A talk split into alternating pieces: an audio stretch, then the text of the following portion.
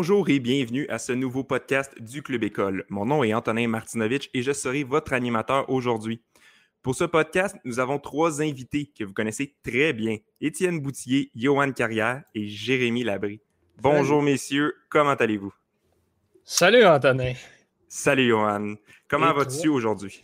Top shape, comme disent nos amis les anglophones. Et toi, mon cher, comment vas-tu? je pète le feu, je pète le feu. Euh, j'imagine que vous allez bien aussi, Étienne et Jérémy. Euh, je vous vois souriant et ça me rend heureux. Moi, ça va très, très bien. Merci beaucoup, Antonin Martinovitch. Merci, Étienne Boutillier. Jérémy Labry, toi, tu vas bien? Je, euh, suis bien quand t'es là, en fait, Antonin.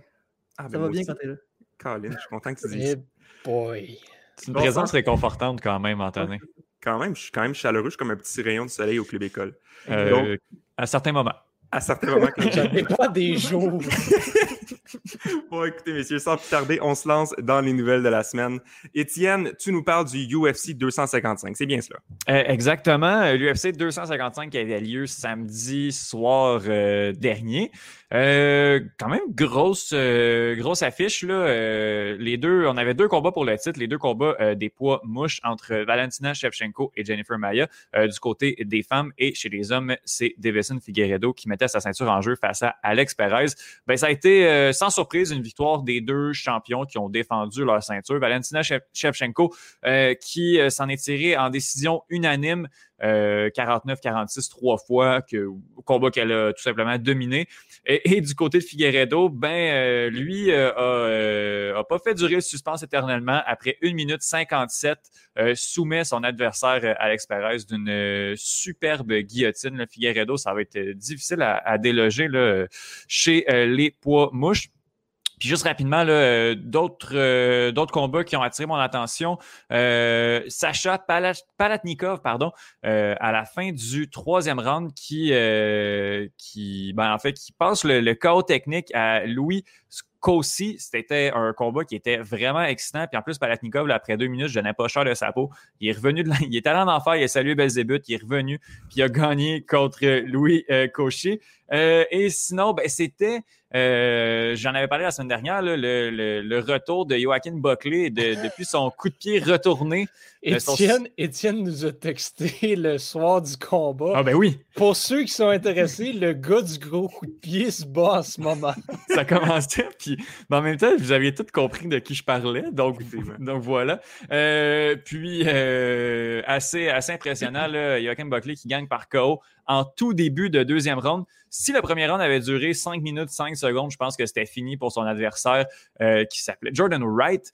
Euh, mais euh, il était, en fait, il y a eu l'entre-ronde. Le gars était complètement fini. Puis 18 secondes après, Buckley l'a mis complètement KO. Donc, c'est pas aussi spectaculaire que son premier KO. En même temps, ça va être vraiment dur à battre mais euh, on a réussi à euh, quand même de manière assez spectaculaire aller chercher la victoire. Et pour terminer, euh, il y a Brandon Moreno qui a gagné contre Brandon Royval pour en fait qui, était le combat qui allait déterminer qui allait se battre chez les flyweight justement contre contre Figueredo qui a défendu sa ceinture. Et puis là, il est arrivé qu'il y, y avait deux défenses de titre, en fait deux combat de championnat qui allait avoir lieu le, euh, à l'UFC 256. Je crois que c'est au mois de. Ben, c'est en décembre. C'est le 12 décembre. Il était supposé avoir deux ceintures, puis là, c'est l'hécatombe. Les, les deux, euh, deux des champions sont blessés, pourront pas combattre. Euh, et on a décidé de. Puis là, c'est la rumeur, c'est pas confirmé encore, mais sûrement qu'il va y avoir le combat pour le titre des poids mouches. Encore une fois, donc on va avoir Figueredo qui va combattre deux fois dans le même mois pour défendre une ceinture. Je pense que c'est la défense de ceinture la plus rapprochée dans le temps. Donc, donc, ça va être euh, Davidson Figueredo et Brandon Royval, sûrement, euh, Brandon Moreno, pardon, euh, sûrement le 12 décembre. Donc, on n'aura pas besoin d'attendre très, très, très longtemps avant de revoir Figueredo combattre une autre fois dans l'octogone. Merci Étienne. on va se diriger du côté de Johan. Johan, cette semaine, tu nous parles de Daniel Medvedev au tennis. Exactement. Daniel Medvedev qui a, qui a remporté les finales de l'ATP, donc le dernier gros tournoi de l'année qui regroupe euh, les, huit meilleurs joueurs de l'ATP, dans le fond, les huit meilleurs joueurs de la saison qui, euh, qui, se, qui se livrent une bataille à la mort pour, euh, pour savoir qui est vraiment le meilleur. Bon. Daniel Medvedev, ce qui est intéressant de sa victoire, c'est que, en fait, il est, il est devenu non. En fait, il a, gagné, premièrement, et il est quand même très jeune. Euh, donc, c'est une belle victoire, mais c'est surtout qu'il a battu dans le même tournoi, il a battu Novak Djokovic, Rafael Nadal et Dominic Thiem, qui sont euh, classés 1, 2 et 3 sur le classement mondial. C'est le premier joueur dans l'histoire à battre les trois meilleurs joueurs au monde lors du tournoi. Bon, ça, bien sûr, ça vient avec le fait que pour le faire, il faut pas que tu sois un de ces trois joueurs-là. Donc, ça arrive pas totalement souvent parce que, ben en fait, on pourrait penser que les, ces trois-là gagnent souvent, surtout quand on, quand on regarde les, tous les, tournois qui ont été gagnés dans les dernières années par euh, Roger Federer, Djokovic et Nadal. On dit tout le temps que c'est le Big Three qui gagne tout le temps. Ben, Daniel Medvedev, avec sa victoire, en fait, ce qui est surprenant, c'est qu'il est devenu le sixième champion différent de suite des finales de l'ATP. Donc, ça, fait six ans que c'est quelqu'un de différent qui gagne. Et euh, ben, tout ça a commencé avec une victoire justement de Djokovic en 2015. Et euh, Federer et Nadal ne l'ont pas gagné depuis ce temps-là, ni Djokovic. Ça veut dire que depuis 2016, c'est quelqu'un qui ne fait pas partie du Big Three qui gagne le tournoi. Donc, c'est quand même assez exceptionnel en soi. C'est en fait la première fois depuis 1979 euh, qu'on a un sixième champion euh, différent de suite dans, cette, dans cet événement-là et seulement la deuxième fois donc de l'histoire puisque le tournoi fêtait ses 50 ans cette année. Donc, une victoire quand même, somme toute, euh, historique pour le jeune russe Daniel Medvedev. Merci, Johan. Oui, Medvedev va vraiment être à surveiller euh, prochainement lors des prochains tournois. Euh, on passe maintenant à Jérémy. Toi, tu nous parles d'une signature du Magic d'Orlando. Ouais, ben, je pouvais comme pas passer à côté de, cette nouvelle-là. En fait, cette semaine, c'est tout un accomplissement pour le basketball québécois. Alors que le garde longueuillois Karim Mané est devenu le premier joueur de basket de l'histoire à passer directement du cégep à la NBA. Euh, après avoir été ignoré par les 30 équipes au repêchage de mercredi dernier, euh, l'ancien des Cheetahs du Collège Vanier a annoncé vendredi avoir signé un contrat à deux volets avec le Magic d'Orlando. Donc, il va rejoindre le Montréalais Kem Burke, qui fait partie de la rotation du Magic depuis 2017. Pour l'instant, on ne connaît pas encore les termes exacts du contrat de Karim Mané, mais on sait que c'est un contrat qui est assez long pour un joueur euh, non repêché comme lui. C'est donc dire que c'est une entente qui est parfaite pour Karim parce que ça va lui permettre de prendre son temps et de se développer correctement avec le Magic de Lakeland, qui est le club école d'Orlando dans la G League. En bref, le pari de Karim Mané a été payant, lui qui a, refusé en fait des offres de collèges américains pour se rendre directement éligible au repêchage de la NBA. Cependant, et le Magic l'a bien compris, il reste du travail à faire de son côté. Je m'attends pas à ce que Mané fasse le saut dans la NBA à sa première année, comme le fait par exemple euh, qui lui arrivait de la NCAA, pour la simple et bonne raison que Mané a encore des trucs à apprendre et surtout encore des trucs à prouver. Tu sais, veux pas, le calibre du niveau collégial québécois, il est très bon, mais il est assez loin de celui du circuit universitaire américain. Donc, c'est plus euh, pour les. plus difficile en fait pour euh, les recruteurs de, voir le, niveau de, de, joueurs-là. Néanmoins, je crois que Karim Mané n'a rien à envier aux autres recrues de la. Je l'ai vu jouer et vraiment, il n'y a rien à envier. J'ai pas de doute qu'il va faire regretter quelques équipes dans un avenir approché. Merci, Jérémy. Euh, écoute, c'est ce qui conclut la section euh, des euh, nouvelles. si je peux, Antonin, juste rajouter, en fait, c'était pas prévu que, dans le fond, j'aimerais juste rajouter une nouvelle parce que je pense que c'est un sujet quand même assez important. en fait, c'est tout récent, c'est sorti dans les dernières heures. les Blackhawks de Chicago dans la Ligue nationale de hockey qui ont embauché Kendall Coyne Schofield comme, euh, comme entraîneur, dans le fond, euh, au, développement des joueurs. Et c'est la première femme à occuper ce poste-là. La semaine dernière, pas plus tard que la semaine dernière, je faisais le portrait des femmes dans le sport. Je disais qu'il n'y avait pas de, coach femme dans la Ligue nationale de hockey. Bon, euh, elle, elle ne sera pas derrière le banc des Blackhawks, mais c'est quand même un, gros pas en avant donc, euh, la première femme à occuper ce poste-là dans l'histoire de la Ligue. Euh, pour ceux qui, auxquels le nom dirait peut-être quelque chose, c'était également la première femme à prendre part au concours d'habileté de la Ligue nationale il y a deux ans quand elle avait participé à l'épreuve du patineur et de la patineuse finalement, euh, le ou la plus rapide. Oui, effectivement, c'est une bonne nouvelle euh, pour les femmes partout dans le monde du hockey. Euh, Eric Condra aussi a été signé par les Blackhawks. C'est un peu moins important parce que Kendall Coyne Schofield, j'ai l'impression, va faire un boulot incroyable avec l'organisation de Chicago. Euh, c'est ce qui conclut notre section des nouvelles. On va passer du côté des chroniques.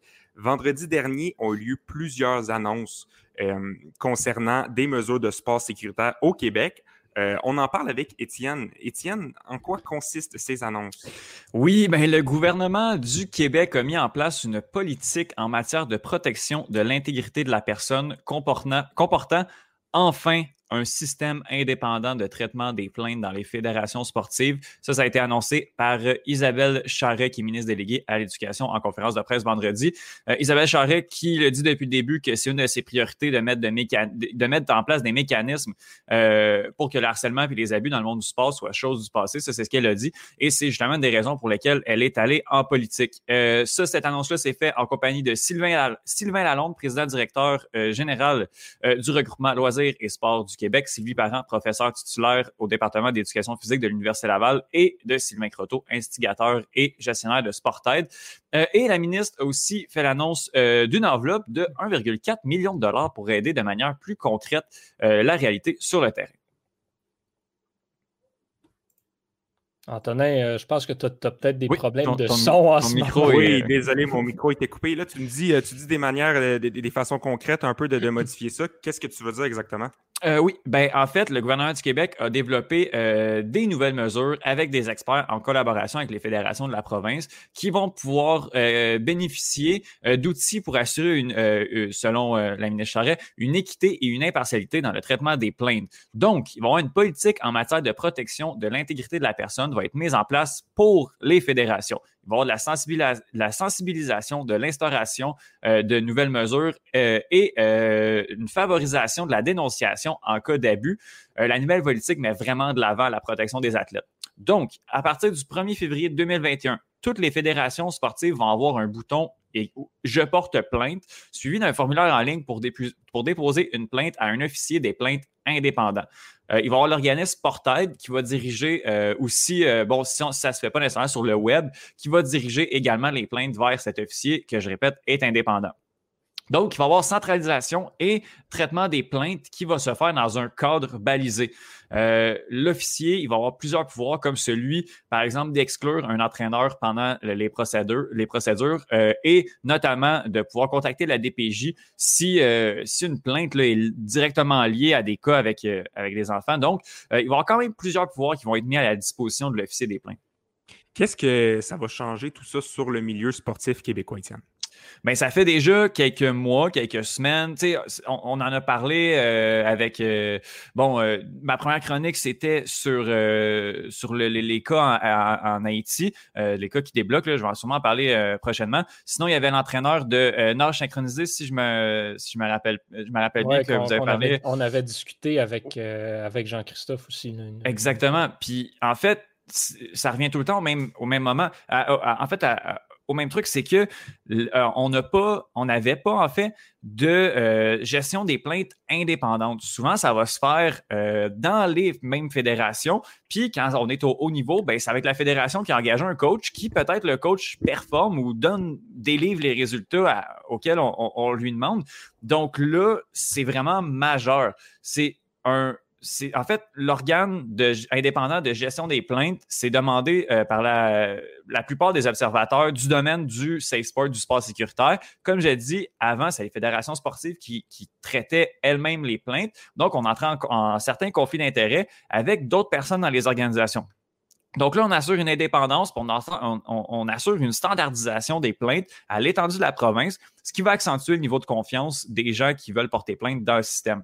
Comme je vous dis, cette annonce-là est majeure pour le domaine du sport dans le pays. Les mesures qui sont mises en place pourraient donner des cas de figure en matière de sport sécuritaire à travers le monde entier. Donc, euh, puis le Québec, selon Sylvain Croteau, était déjà, euh, déjà assez avancé dans les enjeux de sport sécuritaire, mais selon encore Sylvain Croteau, qui est indicateur et euh, gestionnaire de Sportaid, ça, ça place le Québec parmi les leaders sur la planète en matière d'environnement sportif sain et sécuritaire. Mais c'est pas la, seule chose qui a été annoncée vendredi dernier, ça. Euh, non, on a une autre bonne nouvelle. Il y a une chaire de recherche euh, sur la sécurité et l'intégrité en milieu sportif qui est chapeautée par Sylvie Parent de l'Université Laval, qui a vu le jour. Ça, ça a été annoncé euh, dans, la même, dans la même conférence de presse. justement, selon Sylvie Parent, qui va s'occuper de toute cette chaire-là, en fait, cette chaire-là euh, ben, est, faite pour mieux prévenir et agir sur la violence dans le sport. Il y a vraiment un besoin réel et criant de connaissances dans la matière. Il n'y a pas beaucoup de données probantes, selon Mme Parent. Euh, sur, les, cas de violence, sur les cas de, sécurité dans le sport. Donc, la chaire euh, qui est à l'Université Laval va justement euh, pouvoir aider à, collecter des données. Il va y avoir une quinzaine de chercheurs de plusieurs domaines connexes, comme la criminologie et la sociologie, qui vont évoluer sous la, supervision de Mme Parent. L'objectif va être, entre autres, de mettre sur pied des programmes concrets pour favoriser la pratique sécuritaire en fonction des données recueillies.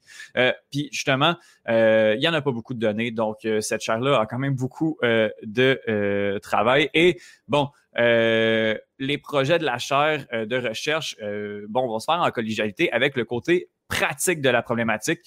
comme Sylvie Parent l'a dit, nous devons également assurer que nos interventions sont ancrées dans la réalité du terrain. Les résultats des travaux de recherche seront appliqués le plus concrètement possible. Oui, effectivement. Donc, tu as parlé d'une enveloppe de 1,4 million de dollars tout à l'heure. Est-ce que ça va servir à ça? oui, exactement. Ben, entre autres, en fait, en fait, le 1,4 million de dollars va aller euh, en premier lieu à la chaire pour le côté un petit peu plus théorique, pour aller chercher les données. Euh, et en plus de la mise sur pied de cette chaire-là, l'aide financière va également toucher l'organisme Sportaid qui accompagne les athlètes dans la lutte contre la violence dans le monde du sport.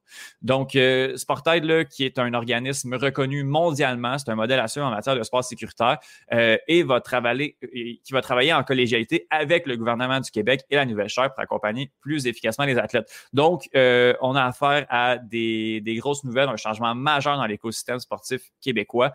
Et bon, ben, ce n'est que, que, que du bon. C'est majeur, c'est historique, en fait. Et je, souhaite que, du bien. Et j'espère que ces politiques, en fait, vont, vont fonctionner. Oui, on l'espère tous. On, espère que ce sera un, organisme de changement pour, euh, pour le sport au Québec. si ça peut aider, on est tous derrière ce beau projet-là. Merci Étienne pour toutes ces informations-là. on se dirige vers Johan. Johan, cette semaine, tu t'es penché sur une question particulière. Qu'est-ce qu'on peut faire comme sport en ce moment, surtout avec Mère Nature qui fait des siennes? C'est bien cela? Oui, exact. Je voulais, je voulais y aller un petit peu euh, différent avec ma chronique cette semaine. Puis, justement, euh, utiliser, en fait, le. Aborder tout ça, peut-être ce sujet-là qui, euh, qui, des fois, dans, quand on arrive à cette période-ci de l'année, qui commence à avoir de la neige dehors, qui commence à faire un petit peu plus froid, ça devient pour certaines personnes le temps des excuses également pour arrêter un petit peu de bouger ou de faire du sport à l'extérieur. Surtout cette année en plus où en raison de la, pandémie et des fermetures de tous les, centres sportifs et centres de loisirs, euh, ben, il n'y a pas l'option, mettons, d'aller jouer au tennis ou d'aller jouer au badminton, de se louer un terrain de, ping-pong ou de n'importe quoi euh, au centre Claude Robillard, par exemple. Euh, donc, qu'est-ce qu'on peut faire cette année? Qu'est-ce qui est disponible, qu'est-ce qui s'offre à nous?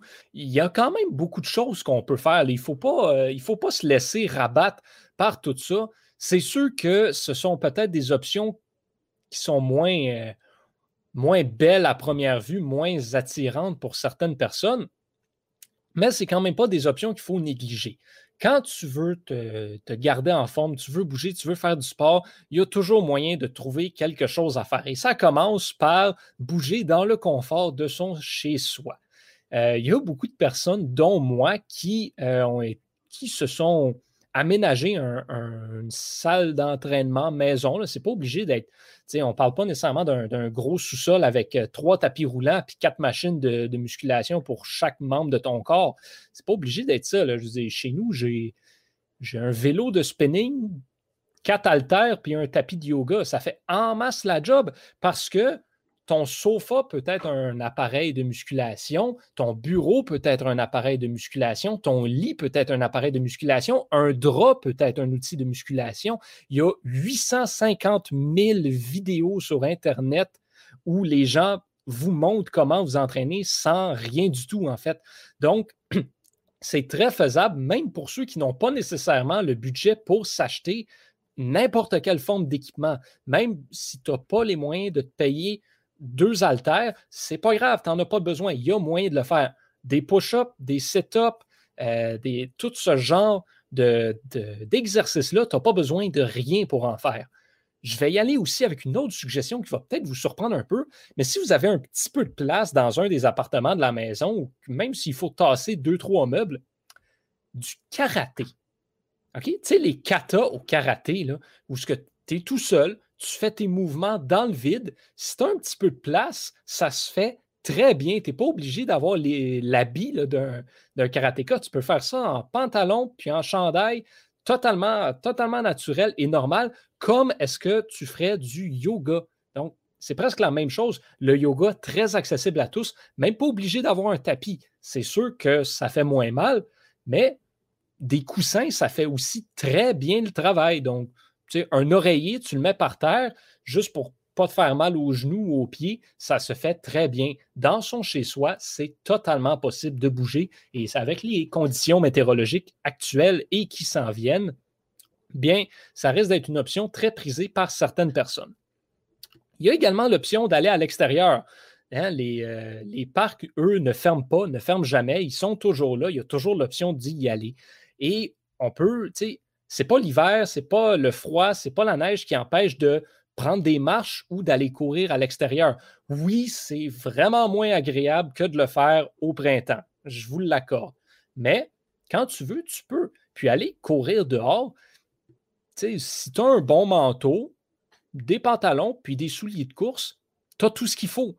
Parce que quand tu cours, ben, tu chaud, donc tu n'as pas nécessairement besoin d'avoir un gros manteau d'hiver des pantalons de neige pour aller courir. De toute façon, tu vas t'effoirer parce que tu vas être, tu vas avoir trop chaud, tu seras plus capable de courir. Donc, oui, sur le début, quand tu commences, il fait un peu froid. Même chose pour la marche. Là, pour la marche, on bouge un petit peu moins, donc il faut s'habiller plus chaudement, mais ça reste quand même une activité très agréable pour les, les adeptes et il n'y a pas de raison vraiment d'arrêter d'en prendre, euh, à part si, mettons, il y a un blizzard qui fait moins 40 avec du vent, Là, je vous le donne, restez à la maison. Puis qu'est-ce qu'on peut faire sinon dans la neige? Bien, on peut tout faire dans la neige. Messieurs, je vous pose la question, avez-vous déjà joué au soccer dans la neige, dans la cour d'école, au primaire? Oui, bien sûr. Ben oui. c'est le fun au bout, là. C'est très trippant. moi, moi j'étais gardien de but, puis je, gardais les buts comme au hockey. J'étais malade, j'étais incroyable, il n'y avait rien qui rentrait. C'est tellement le fun. En plus, le sport dans la neige, tu peux te pitcher partout, puis ça fait pas mal. C'est le temps d'aller jouer au baseball, de se lancer une balle, de se garocher partout, de se lancer un frisbee, puis de sauter comme un malade dans la neige pour faire le catch le plus spectaculaire de l'histoire. C'est la saison parfaite pour ça. On peut jouer à pratiquement tous les sports. Puis, est-ce que j'ai vraiment besoin de vous rappeler où on est? On est au Québec, le pays du hockey. C'est pas tout le monde qui sait patiner, mais ceux qui sont capables de se payer une paire de patins puis d'aller jouer. Crime, des patinoires extérieurs, il y en a 95 milliards juste à Montréal. Et même à ça, tu n'as pas besoin d'une patinoire non plus. Tu peux jouer quand même dans la rue, dans la ruelle, au hockey. C'est sûr que tu vas avoir du plaisir et ce, même si tu es tout seul.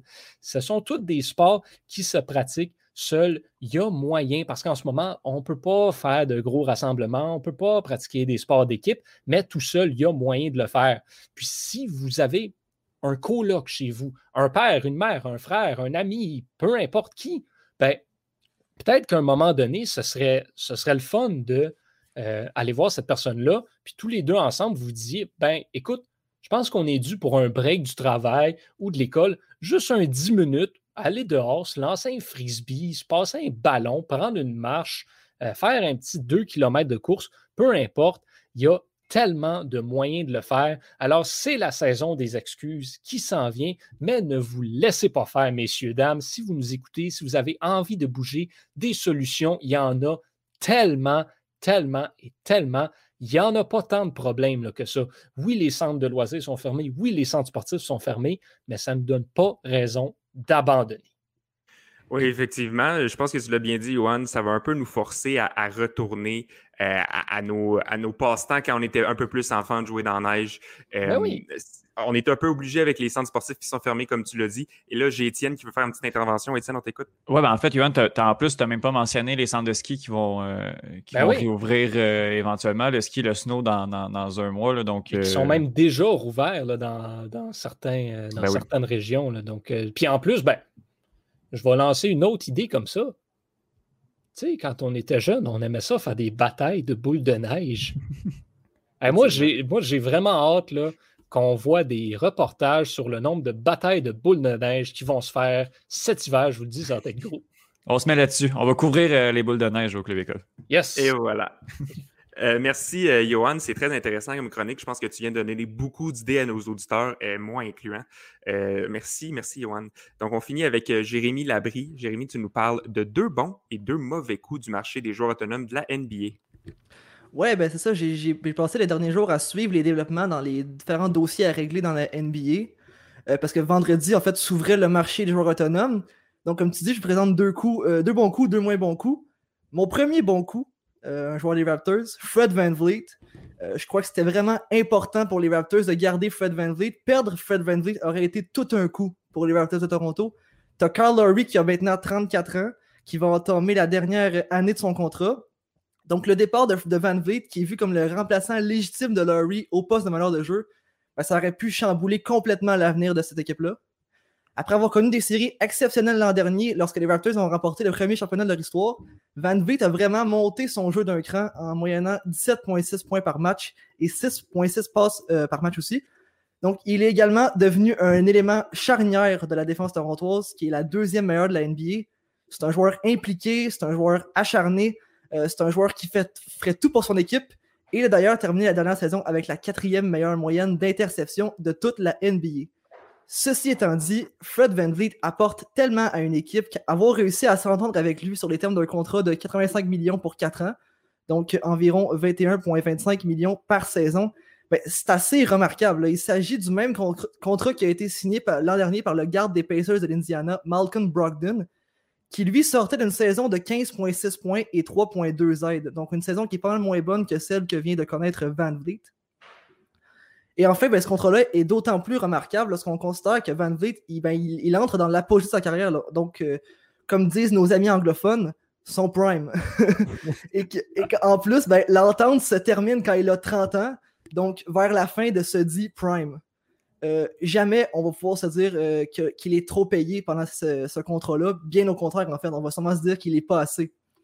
Pour avoir réussi ce coup-là, alors que Van Vliet était disponible à tous sur le marché des joueurs autonomes, et qu'il était parmi le top 3 des joueurs les plus convoités par les équipes de la NBA, ben, je lève mon chapeau à l'équipe de Masai Ujiri, le président des Raptors.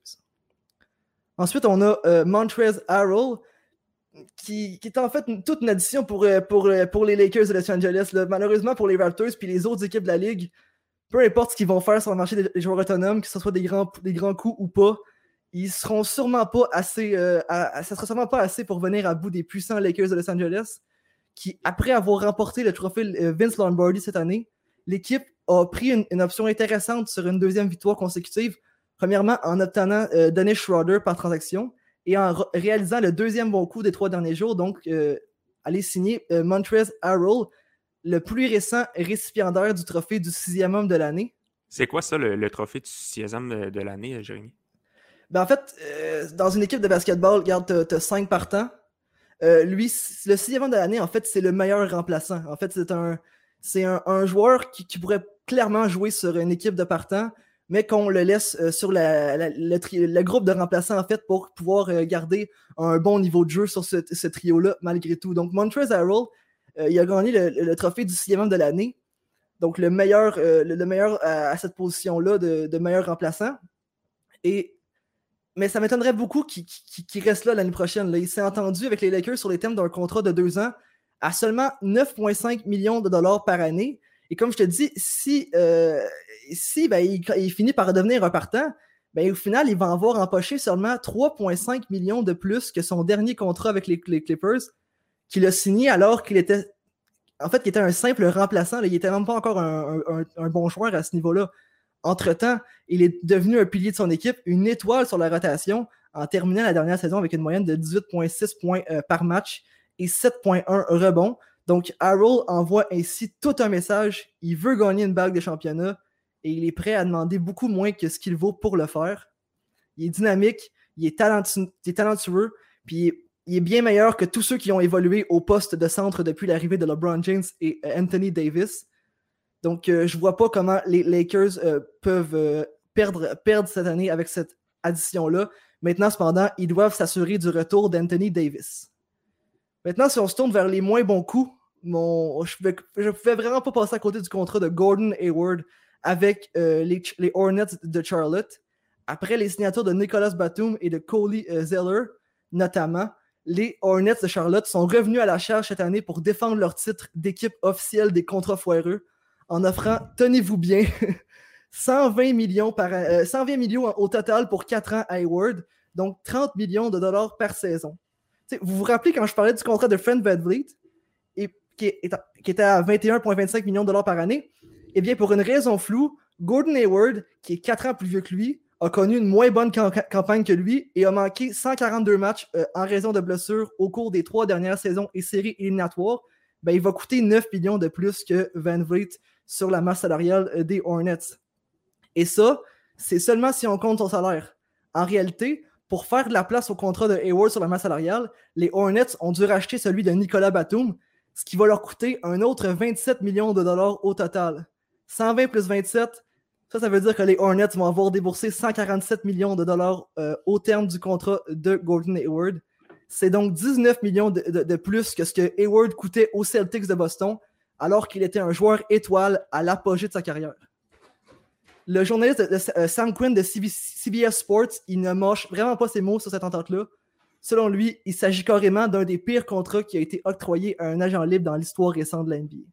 Oui, ça me fait penser un peu aux contrats qui ont été octroyés à Milan Lucic, Louis Erickson ou Kalok Poso. C'était vraiment des contrats qui étaient atroces. Mais là, tu dis que les Hornets sont l'équipe officielle des contrats foireux. Qu'est-ce qui cause ça selon toi? Qu'est-ce qui les a amenés à, être, avoir ce titre-là? Ben, c'est que tu as une équipe qui n'a pas fait les séries euh, sept fois lors des dix dernières années et son président, c'est nul autre que Michael Jordan. Et son propriétaire, en fait, pardon. C'est nul autre que Michael Jordan et ce gars-là a toujours eu une attitude de gagnant, bien entendu, il a toujours détesté perdre et ça paraît dans sa gestion de, la gestion de son équipe. Son staff et lui essaient de frapper des grands coups à chaque, euh, à chaque entre-saison, mais c'est, son équipe n'est pas vraiment attrayante pour les gros joueurs, donc il est obligé de surpayer ces joueurs-là. Néanmoins, je pense qu'à un moment donné, il faut laisser sa mentalité de gagnant de côté et accepter de reconstruire au lieu de faire ça et d'hypothéquer complètement l'avenir de ton club. C'est un, peu, euh, un peu ce qui se produit euh, avec euh, les Pingouins qui ont Mario Lemieux comme propriétaire et qui ne veulent pas reconstruire avec Crosby Malkin et qui sans cesse donnent des contrats un peu à n'importe qui pour essayer de gagner des, des couples. La différence avec les Pingouins, c'est que les Pingouins ont une, base de joueurs qui est quand même assez talentueuse.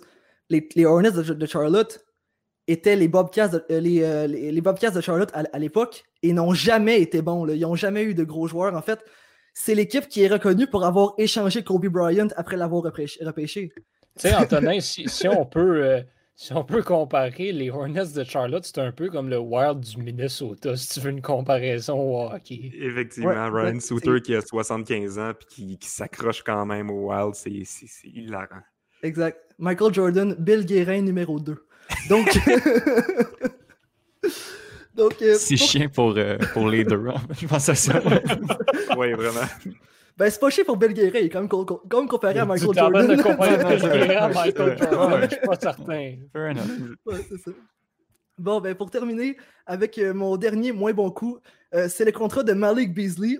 Et celui-là, je vous dirais que je l'ai mis pour un, comme un moins bon coup, mais je suis pas sûr, en fait.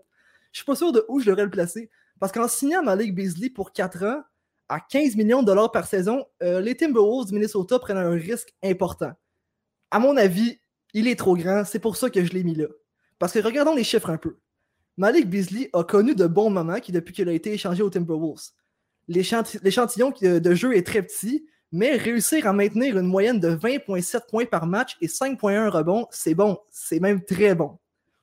Cependant, rappelons que Malik Beasley n'a jamais réussi à terminer une saison avec une moyenne de plus de 12 points dans toute sa carrière avant d'être transféré au, Minnesota, il connaissait même une forte régression par rapport à la campagne 2018-2019, sa meilleure en carrière, alors qu'il présentait une faible moyenne de 7,9 points et 1,9 rebonds. À 23 ans, Beasley est peut-être trop jeune pour qu'on juge sa progression, mais ça ne veut pas dire qu'il faut oublier qu'il est presque uniquement un finisseur, c'est-à-dire qu'il ne fait pas beaucoup tourner le ballon et qu'il présente de grosses lacunes en défense. Et le pire, c'est qu'il n'est même pas constant en finition. Donc, cela dit, j'ai peur que les Timberwolves soient déçus par les performances de Beasley et que celui-ci retourne sur le banc où il était auparavant. Et 15 millions par année pour jouer sur le banc, c'est cher. Effectivement, c'est très cher. ça m'a donné une idée pour euh, un débat, Jérémy. Euh, c'est plus ou moins un débat, c'est plus une question ouverte parce que j'ai envie de savoir ce que vous pensez, messieurs. il va y avoir différents sports abordés, bien évidemment, dans la question. Euh, Étienne, moi, j'ai envie de savoir ce que tu penses du pire contrat octroyé dans l'histoire du soccer ou en ce moment, c'est quoi le joueur avec le pire contrat euh, écoute, si tu as besoin de deux secondes, moi, je peux y aller avec mes prédictions, mais sinon, euh, vas-y. Ah, je l'ai, je l'ai. Mais en fait, euh, tu sais, au soccer, ben, ça dépend tout le temps parce que, mettons, on va parler d'un sport où il n'y a pas beaucoup. Excusez, je... pas tant. Excusez. J'ai mon chat qui, est énervé. ouais, on, parle souvent, mettons, à l'Europe, où est-ce que ça brasse beaucoup d'argent de, de, de contrats. Ben, il n'y a pas de masse salariale, en fait, avec ces équipes-là. Donc, j'irais plus avec un montant de transfert qui est, qui est probablement le pire qui a été octroyé. Je vais essayer de, le googler rapidement pour le montant, mais le, pire achat présentement, à quoi je pense, c'est au gardien de, but de Chelsea, Kepa Arrizabalaga, euh, mieux connu sous le nom de Kepa. Je pense qu'on peut y aller comme ça. Euh, ce gars-là a coûté euh, à Chelsea a coûté 80 millions d'euros. c'est le record pour un gardien de but. Puis finalement, il s'est juste avéré être mauvais. C'est juste un mauvais gardien de but qu'on a surpayé parce que on, notre gardien Thibaut Courtois était parti du côté du Real Madrid. 80 millions, c'est déjà trop cher pour n'importe quel joueur.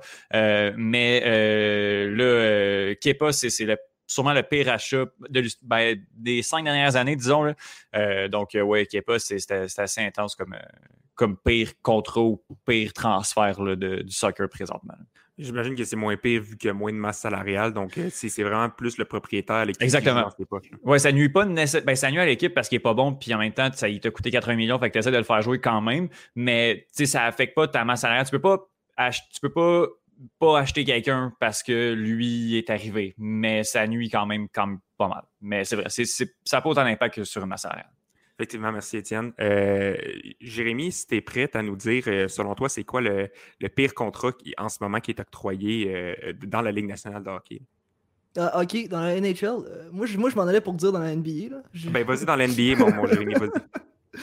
je vais laisser la NHL à Johan au pire, mais dans la NBA, je te dirais que Gordon Hayward, il se rapproche pas mal du pire contrat avec, avec sa signature que je vous ai expliqué il n'y a, pas longtemps. En fait, il y a quelques secondes. mais, euh, John Wall est pas mal le, pire, contrat, le pire contrat qui a été octroyé euh, dans la NBA puis qui est encore en, effet présentement. Euh, John Wall a signé en 2017 a signé un contrat de 5 ans, 170 millions au total, donc un gros, un gros 34 millions en moyenne par année. Et le gars n'a joué que 73 matchs dans les trois dernières saisons. Il est tout le temps blessé tout le temps, tout le temps blessé. Là, vraiment, Puis euh, là, le pire là-dedans, c'est qu'il veut partir de, Washington parce qu'il dit qu'on le, on ne le respecte pas, en fait, là-bas, qu'on ne lui donne pas le temps de jeu qu'il mérite et tout ça. Mais t'es tout le temps blessé, man. Je veux dire, pourquoi t'as une attitude de hum, en plus de, en plus de pas euh, euh, valoir ton contrat, en fait? C'est pour ça que je pense que c'est le pire contrat le paix contrat, puis je pense que selon ce que tu nous dis, la paix personnalité aussi, il n'a pas l'air très agréable comme personne. Euh, merci Jérémy. Johan, on, se dirige vers toi pour euh, le côté du hockey, puis ensuite, moi, je vais y aller avec euh, mon opinion.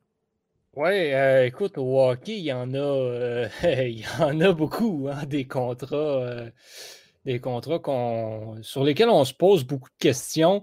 Il y en a des, il y en a des faciles, donc euh, peut-être le contrat de Rick Di Pietro, mettons, qui est rendu peut-être le contrat le plus reconnu comme étant un contrat de marde, on va pas se le cacher. D'ailleurs, il n'est pas encore terminé, j'imagine, ce contrat-là. Non, non, non, Rick Di Pietro. c'est comme Mike Richards avec les Kings, ils n'ont pas fini de le payer encore. Si, Ouais, mais la différence, c'est que Mike Richards, il a joué euh, dans son. Euh, durant son contrat. Rick Di Pietro, euh, je pense qu'il a joué genre euh, deux, saisons là, dans son contrat de 15 ans. Euh, by the way, donc c'est assez, assez dégueulasse. Moi, un contrat qui m'a toujours fait rire, c'est le contrat de David Clarkson, en fait. Donc, il a signé un contrat de 7 ans et 36,75 millions. Donc, euh, avec les Maple Leafs de Toronto, mais ce qu'il faut savoir, c'est que David Clarkson, en réalité, il a eu une bonne saison dans sa carrière. donc, en fait, c'était durant la saison de. Euh, c'était durant la saison ouais, 2011-2012, en fait, sa meilleure saison en carrière, où il avait marqué 30 buts, il avait fini avec 46 points en 80 matchs. Puis il avait, il avait finalement signé un contrat avec les Maple Leafs de Toronto deux ans après. Puis il a, scoré un impressionnant total de, euh, si je fais le calcul rapidement, oui, 32 buts en, en 5 ans après sa saison de, de 30 buts. Donc, mais ça, je pense c'est ça la grosse différence qui fait que je pense que David Clarkson est un peu le pire contrat qu'on a nommé parce que John Wall le méritait son contrat en fait. C'est un, un, très bon joueur, c'est une vedette même, puis euh, il est seulement en fait tout le temps blessé. C'est juste ça le problème en fait. David Clarkson, c'était un one-hit wonder, puis on a décidé de le payer pour pas vraiment de, des bonnes raisons, disons. Euh, je pourrais y aller aussi avec un, drôle de contrat au baseball. Je, dois avouer que c'est là, je pensais qu'Antonin, tu t'en irais. Ah, euh, un nom que les amateurs de baseball vont certainement reconnaître. Peut-être pas le pire dans l'histoire de la MLB, mais définitivement, probablement dans le top 5. Chris Davis avec les Orioles de Baltimore, qui, euh, après avoir signé son superbe contrat de 7 ans et 161 millions de dollars, est allé pendant 49 présences au bâton consécutives sans coup sûr. C'est un record de médiocrité dans l'histoire de la MLB. Et depuis qu'il a signé son contrat, ouais, exactement. Ah, je voulais le dire. Je voulais le plugger. C'est pas compliqué. Euh, Chris Davis, après avoir signé, en fait, avant de signer son contrat, était, était un des meilleurs cogneurs de la MLB. Rien de moins, le deux, deux saisons donc, en 2013 et en 2015, il a mené la MLB au complet au chapitre des circuits, euh, frappait beaucoup de coups sûrs, était excellent. Euh, surtout en, 2013, il a, où il avait terminé troisième pour le titre de, joueur le plus utile. Et, euh, en 2015, il a quand même terminé 14e. Il avait obtenu aussi le, le frappeur d'argent ou le bâton d'argent en 2013. Donc, bref, une, saison vraiment incroyable. Puis il avait continué à être bon. 2016, il signe son contrat et oups, il n'a plus jamais obtenu. Euh, en fait, il a obtenu sa première saison de son contrat avec 98 coups sûrs. Ensuite, c'est 79, 55 et cette saison raccourcie dans un maigre 16, euh, en fait, dans un maigre 52 présences au bâton sur 16 parties, un gros total de 6 coups sûrs. Donc, Chris Davis est peut-être en fait en ce moment le pire joueur de la MLB et il est payé 23 millions de dollars par saison. Donc, euh, on félicite les Orioles pour ce terrible contrat. Effectivement. Merci, Johan. Euh, je vais y aller avec mon opinion sur, euh, sur les. C'est juste Jérémy qui a changé sa photo pour celle d'Étienne. C'était assez cocasse ben, mon opinion sur le, pire contrat dans la LNH, il y en a tellement, comme tu l'as dit, Johan. Euh, je pense que celui qui saute aux yeux, c'est celui de Sergei Bobrovski à 10 millions avec les Panthers. Absolument atroce, Bobrovski, qui n'a même pas les statistiques d'un gardien partant, ni celui d'un gardien auxiliaire, ni celui d'un gardien de la Ligue américaine. C'est absolument atroce. Puis il, ne venait pas d'une saison euh, extraordinaire. Il était loin de son, de, son apogée ou de son prime, comme a dit Jérémy tantôt. Et on lui a donné un contrat qui était faramineux. C'est absolument inconcevable. Euh, un autre contrat aussi qui, saute aux yeux, celui de Jeff Skinner à 9 millions de dollars.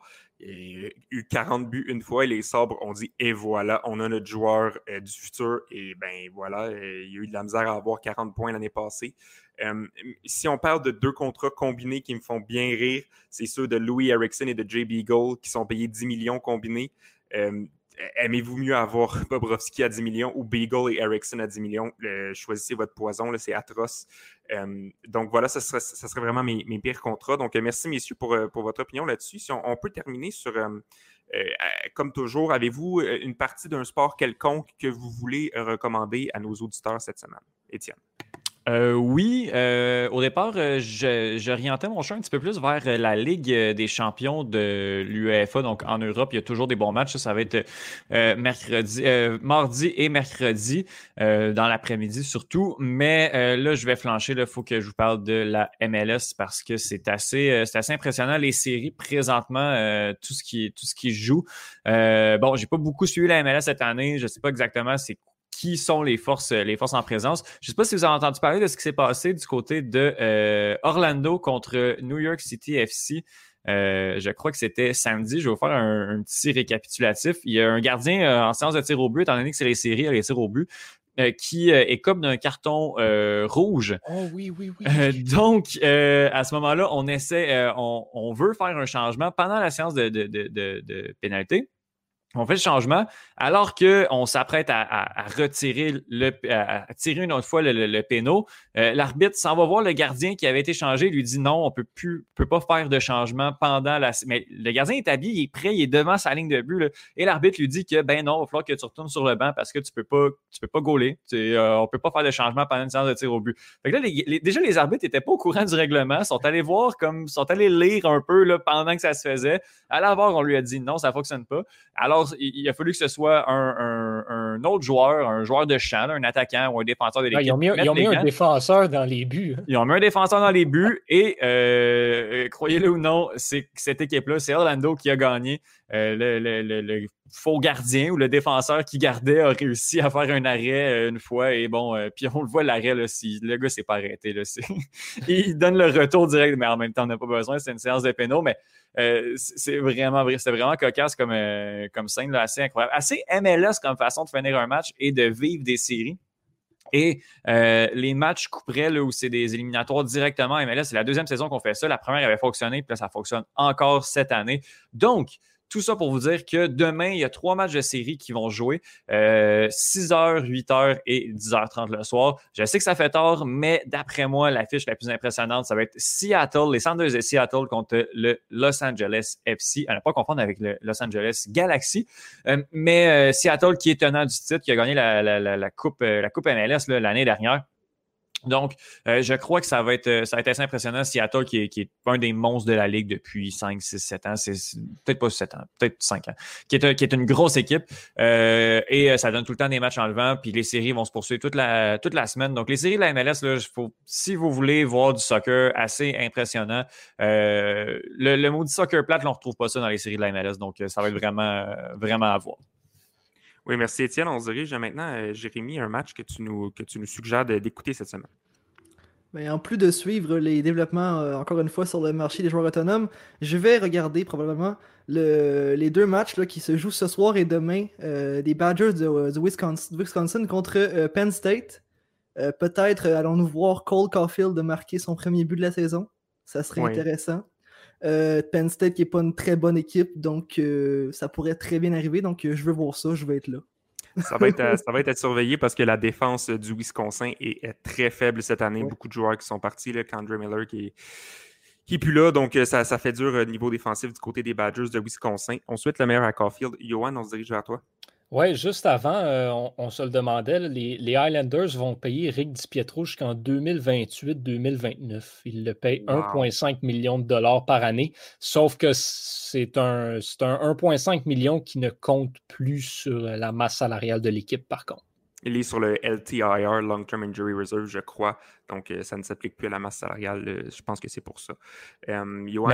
oui, donc on, ben, je, vais, je vais y aller sur euh, ce qui est depuis quelque temps mon, mon plan B, en fait, parce qu'il n'y a plus vraiment grand-chose que j'écoute dans le sport ces temps-ci. Tout est arrêté. Donc, on va aller voir la NFL, qu'est-ce qu'il y a? Et il y a un match très intéressant dimanche prochain entre les Chiefs de Kansas City et les Buccaneers de Tampa Bay. Donc, euh, c'est définitivement le match à suivre. confrontation Mahomes-Brady. Qui voudrait rater ça? Effectivement, ça va être un match enlevant à surveiller. Merci, Johan. Euh, pour ma part, je vais aller d'une suggestion intéressante. Je vais parler de NFL euh, cette semaine. Et oui, je vois des, regards confus. Je parle de, football, messieurs, pas de hockey. Euh, le match va être jeudi, le 26 novembre. Ça va être les Steelers contre les Ravens. Ça va être intéressant parce que les deux sont dans la même division. Les Steelers sont encore imbattus, 10 victoires, 0 défaites. Les Ravens sont troisième dans la même division, AFC North. 6 victoires, 4 défaites ça va être intéressant parce que les Ravens, euh, ils ont une bonne saison encore, mais euh, ils sont affligés des blessures. leur, carrière, Lamar Jackson connaît une excellente saison, mais on ne sait pas encore s'il va être disponible jeudi. Même chose pour euh, leur meilleur receveur de passe, Mark Andrews, un tight end qui fait un boulot extraordinaire cette saison. on ne sait pas s'il va être en mesure de jouer jeudi. ils vont jouer contre les l'insurmontable Ben Roethlisberger qui ne se tarit pas de, de, battre les records de la Ligue. Euh, donc, ça va être intéressant à voir le bonhomme de 6 pieds 4 pouces contre euh, les Ravens qui, euh, qui sont très bons ces, dernières années. Donc, je vous, je vous recommande d'écouter ça, messieurs. J'ai une autre suggestion aussi. Vas-y, euh, Peut-être de match à suivre. Je vais parler de soccer. De la Premier League. Euh, parce, que, parce que West Ham ah a remporté son match bon, sans surprise, face à, face à Sheffield United et va affronter euh, Aston Villa lundi prochain, donc dans une semaine exactement. Donc, c'est un match entre la position 7 et la position 8. Et si West Ham l'emporte, il pourrait passer dans le top 6. Et qu'est-ce que j'ai prédit? comme un fou? J'ai dit que West Ham finirait la saison dans le top 6. Donc...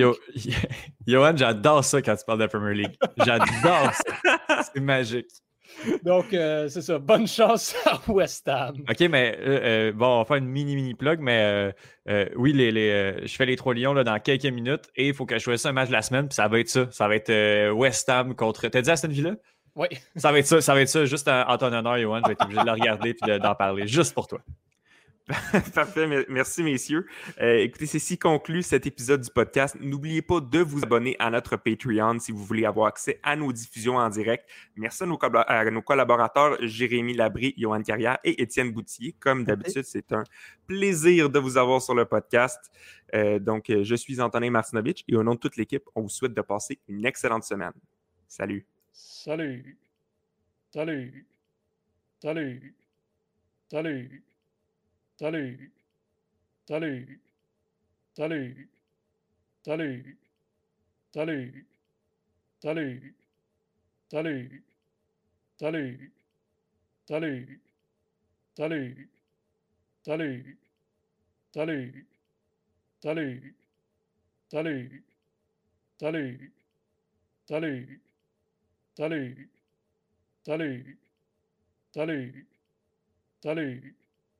Salut.